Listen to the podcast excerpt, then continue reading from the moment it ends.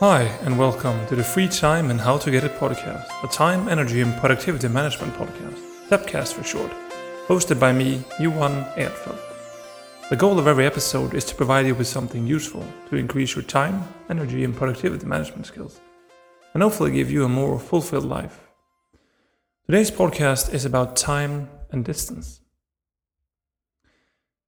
I recently traveled to the United States for some professional training, and also a bit of vacation. One thing that quickly hit me was the traffic. It's uh, simply put, outrageous. It depends, of course, a lot on where in the United States you are, and this time I visited Texas, which is highly focused on driving a car. After my training course, I spent a week with my wife traveling, and it's quite amazing how stressed one can become, even though we didn't really have any time that we had to meet, no deadlines as such.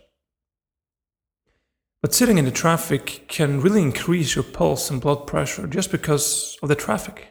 It's the amount of vehicles simultaneously interacting, the constant lane changes, the fact that cars in the States don't have their lights on during the day, which make it more challenging than back home in Europe. I talked about commuting to and from your job before, but this It's outrageous. Imagine not being able to plan when you'll be home from work at all.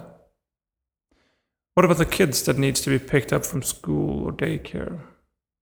What about the appointments you have after work? What about exercise? What about you? It became so obvious that even if you do other things during your driving, such as listening to an audiobook or similar, you will lose time. And in the end, there is really only two things to do. Number one, moving closer to your job. I know that this is not an option for many of us, but for some it is. If you can get to your job by any other means than car, I would say it's a win. If your travel time is not excessively longer with other means of transport, of course. Let's say you can bike to work in an hour. It might be the perfect combination since you get plenty of exercise, but it might not always be practical. The second option is to change jobs or work from home as much as possible. If there are other jobs that are more flexible than your current, it might be just what you need to free up some more time for yourself and something besides traveling back and forth to work. No, I realize that these are solutions that are not easy, nor even possible for everyone. But it might be possible for you. It might be that next time you look for a new job, you'll consider the location as a key factor in that decision in terms of where you will live. You have to think long term here. What will be the effect of a move in the long run? How will it affect your overall time availability if you're living within biking distance to your work? The thing is that it can have more effects than you think. All of a sudden you can maybe stay thirty minutes longer to finish up the task at hand, since you don't have to worry about the train, or the car, or whatever. Maybe you'll feel so refreshed after the bike ride to work that you make all sorts of new connections inside your projects, and make it even more successful.